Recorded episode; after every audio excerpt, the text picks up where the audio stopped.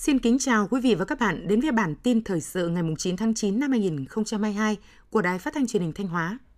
Thưa quý vị và các bạn, sáng nay ngày 9 tháng 9, đồng chí Đỗ Trọng Hưng, Ủy viên Trung ương Đảng, Bí thư tỉnh ủy, Chủ tịch Hội đồng nhân dân tỉnh đã có chuyến thăm và làm việc tại huyện Thiệu Hóa, kiểm tra tình hình thực hiện nhiệm vụ năm 2021 và 8 tháng năm 2022, việc triển khai quán triệt cụ thể hóa tổ chức thực hiện nghị quyết Đại hội Đảng bộ các cấp nhiệm kỳ 2020-2025 và công tác phòng chống dịch COVID-19 trên địa bàn huyện. Thực hiện nhiệm vụ năm 2021 và 8 tháng năm 2022, huyện Thiệu Hóa đã tập trung lãnh đạo chỉ đạo vừa thực hiện tốt công tác phòng chống dịch bệnh COVID-19, vừa đẩy mạnh phát triển kinh tế xã hội. Năm 2021, huyện Thiệu Hóa đã hoàn thành 27 trên 27 chỉ tiêu nghị quyết Ban chấp hành Đảng bộ huyện đã đề ra.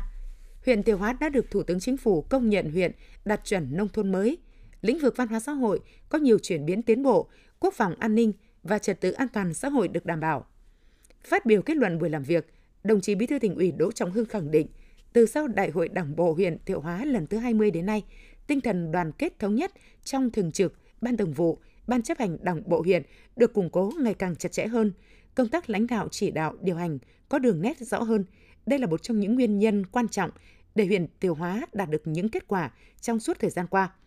Thay mặt lãnh đạo tỉnh, đồng chí Bí thư tỉnh ủy nhiệt liệt biểu dương và chúc mừng những thành tích mà Đảng bộ, chính quyền và nhân dân huyện Thiệu Hóa đã nỗ lực phấn đấu đạt được. Đồng chí Bí thư tỉnh ủy cũng đã chỉ rõ, phân tích một số mặt hạn chế trong việc thực hiện nhiệm vụ của huyện Thiệu Hóa. Đồng chí Bí thư tỉnh ủy đề nghị để thực hiện thành công mục tiêu lớn lao đó trong thời gian tới, cấp ủy chính quyền và nhân dân trong huyện, trước hết là thường trực, ban thường vụ huyện ủy, ban chấp hành đảng bộ huyện cần tiếp tục phát huy tinh thần đoàn kết thống nhất, gương mẫu, quyết tâm cao, nỗ lực lớn, hành động quyết liệt hiệu quả vì sự phát triển của huyện. Huyện Thiệu Hóa tiếp tục giữ gìn, vun đắp cho sự đoàn kết thống nhất trong Đảng và trong nhân dân. Trên cơ sở đó, khơi dậy mọi tiềm năng và nguồn lực, truyền hóa truyền thống cách mạng, văn hóa lịch sử lâu đời, phong phú, đa dạng và đậm đà bản sắc của huyện thành nguồn lực, động lực phát triển. Sáng nay, Phó Chủ tịch Thường trực Ủy ban dân tỉnh Nguyễn Văn Thi nhấn mạnh vị trí vai trò và đóng góp quan trọng của cộng đồng doanh nghiệp doanh nhân đối với sự phát triển kinh tế xã hội của tỉnh. Đồng chí Phó Chủ tịch Thường trực Ủy ban dân tỉnh Nguyễn Văn Thi yêu cầu Sở Kế hoạch và Đầu tư, Hiệp hội Doanh nghiệp tỉnh, Ban Quản lý Khu Kinh tế Nghi Sơn và các khu công nghiệp phối hợp với các đơn vị liên quan giới thiệu đề cử bình xét các doanh nghiệp, doanh nhân, các sản phẩm hàng hóa tiêu biểu xứng đáng được tôn vinh – đồng chí Phó Chủ tịch Thường trực Ủy ban dân tỉnh yêu cầu các sở ban ngành đơn vị liên quan theo chức năng nhiệm vụ được giao phối hợp triển khai các nội dung theo kế hoạch, đảm bảo tiến độ chất lượng để lễ tôn vinh doanh nhân và sản phẩm hàng hóa tiêu biểu tỉnh Thanh Hóa năm 2022 diễn ra trang trọng, chú đáo, tạo ấn tượng tốt đẹp về sự gắn bó, đồng hành giữa chính quyền và cộng đồng doanh nghiệp doanh nhân.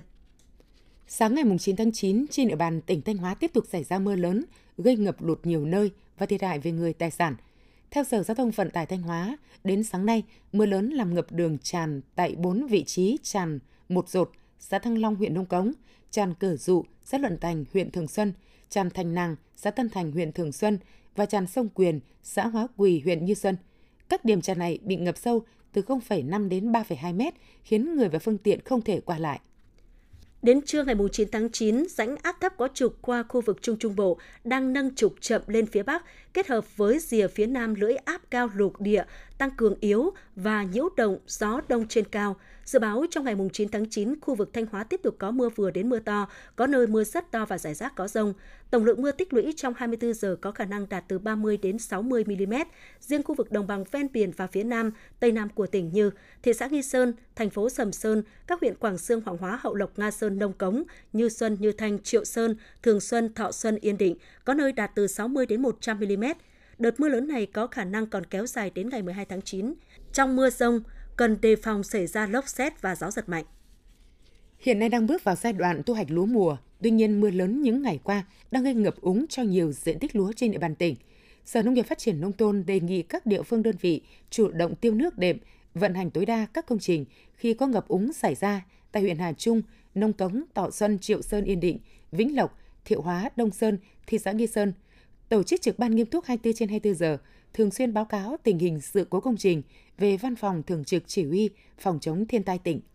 Để kịp thời ứng phó với tình hình mưa lũ trên địa bàn tỉnh Thanh Hóa, Bộ Chỉ huy quân sự tỉnh, cơ quan thường trực Ban Chỉ huy phòng chống thiên tai tìm kiếm cứu nạn và phòng thủ dân sự tỉnh Thanh Hóa đã chỉ đạo các đơn vị bố trí 1.250 bộ đội địa phương dân quân cơ động sẵn sàng tổ chức ứng trực các khu vực trọng điểm, những vị trí có nguy cơ ngập lụt, lũ ống lũ quét, sạt lở đất, chia cắt cô lập – Đồng thời các đơn vị thực hiện nghiêm việc kiểm tra máy nổ, cano, tàu xuồng, các phương tiện cứu hộ cứu nạn, phối hợp với các lực lượng đứng chân trên địa bàn, chuẩn bị tốt lực lượng phương tiện trang bị theo phương châm 4 tại chỗ. Với tổng mức đầu tư gần 1.800 tỷ đồng, dự án phát triển tổng hợp các đô thị động lực, tiểu dự án đô thị Tĩnh Gia, tỉnh Thanh Hóa là dự án lớn quan trọng, góp phần hoàn thiện hạ tầng kỹ thuật của thị xã Nghi Sơn – theo báo cáo của thị xã Nghi Sơn, tổng diện tích cần giải phóng mặt bằng phục vụ tiểu dự án đô thị động lực Nghi Sơn là hơn 160 ha. Tổng kinh phí phục vụ cho công tác giải phóng mặt bằng sau khi được điều chỉnh là hơn 800 tỷ đồng. Đến nay, thị xã Nghi Sơn đã bàn giao toàn bộ mặt bằng đối với diện tích đất nông nghiệp. Những vướng mắc còn lại phát sinh ở diện tích đất ở. Do chưa có các khu tái định cư nên thị xã Nghi Sơn chưa thể ban hành quyết định thu hồi đất đối với các hộ thuộc diện tái định cư. Để đảm bảo tiến độ dự án theo kế hoạch, chủ đầu tư cần đôn đốc nhà thầu tập trung thi công đối với những đoạn đã được thị xã bàn giao mặt bằng sạch và đảm bảo công địa thi công. Tại thành phố Thanh Hóa vừa diễn ra hội thảo về thúc đẩy chuyển đổi số mới sáng tạo, số hóa toàn cầu. Hội thảo thu hút sự tham gia của đông đảo các tổ chức cá nhân doanh nghiệp trên địa bàn tỉnh. Tại hội thảo, các đơn vị doanh nghiệp cũng đã được nghe đại diện công ty tư vấn đầu tư phát triển ứng dụng công nghệ chuyển đổi số, giới thiệu các sản phẩm dịch vụ, giải pháp phần mềm ứng dụng chuyển đổi số, tiêu biểu như sản phẩm dịch vụ tư vấn thiết kế xây dựng phần mềm quản trị, thiết kế website, sàn thương mại Smart Mark,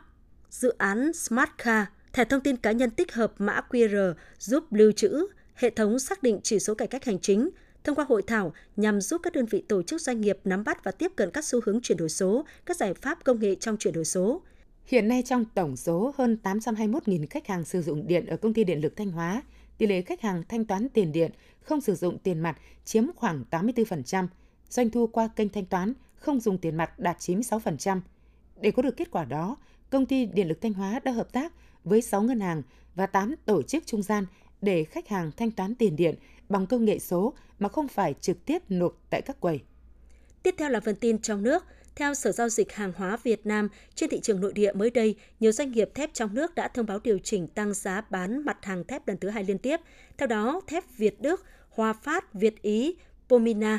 đồng loạt tăng giá trên toàn quốc đối với sản phẩm thép cuộn xây dựng và thép cây ở mức trung bình từ 150.000 đến 200.000 đồng một tấn, chưa bao gồm thuế VAT. Như vậy, đây là lần tăng thứ hai liên tiếp của giá thép sau 15 lần giảm kể từ ngày 11 tháng 5. Cục Đăng kiểm Việt Nam cho biết, trong riêng tháng 8 có 44.356 lượt phương tiện không đạt tiêu chuẩn đăng kiểm. Theo báo cáo của Cục Đăng kiểm Việt Nam, trong tháng 8 năm 2022, các đơn vị đăng kiểm xe cơ giới đã thực hiện 418.232 lượt kiểm định phương tiện, trong đó số lượt phương tiện đạt tiêu chuẩn an toàn kỹ thuật và bảo vệ môi trường là 373.876 lượt phương tiện. Tại lễ trao giải thưởng du lịch thế giới lần thứ 29 khu vực châu Á và châu Đại Dương năm 2022 vừa diễn ra tại thành phố Hồ Chí Minh, Hà Nội được vinh dự nhận giải điểm đến du lịch thành phố hàng đầu châu Á năm 2022. Giải thưởng này tập trung vào đánh giá các tiêu chí liên quan đến sức hút, sự hấp dẫn của các hoạt động du lịch nghỉ dưỡng ngắn ngày, khám phá trải nghiệm về đô thị đối với các thành phố khu vực châu Á.